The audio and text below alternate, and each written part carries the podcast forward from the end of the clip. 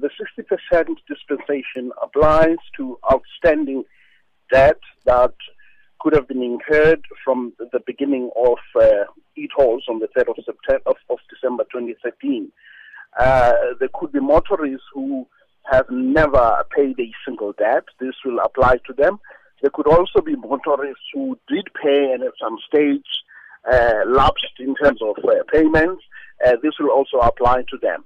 The discount is valid for six months, uh, during which uh, motorists can settle their debts or can enter into negotiations as to how uh, they are going to settle. What is the current compliance rate for uh, people paying e tolls at the moment? Sakina, after the uh, announcement by Deputy President on the 20th of May, we saw um, an increase in our toll uh, collections. Uh, I think for June, July, and August, we saw an, an increase. But from end of uh, August, uh, we saw a decrease, which we attribute to the fact that uh, a lot of motorists were waiting for the 60% discount to kick in, uh, which does take effect today. And we are hoping that the response will be positive, and, and once more we will see an upward trend in, uh, in, in our collection.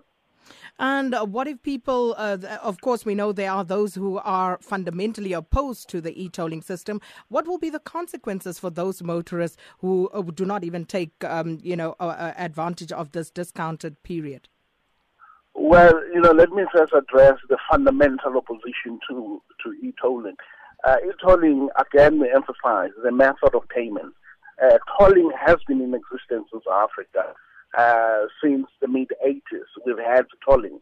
E-tolling is an electronic method. We're putting gantries on the highway instead of a conventional uh, plaza. And I appeal to those who are fundamentally opposed, not to be entrenched and, and, and, and be ideologues about uh, a method of payment for infrastructure. But to answer your question, uh, not paying for tolls in this country is an offense.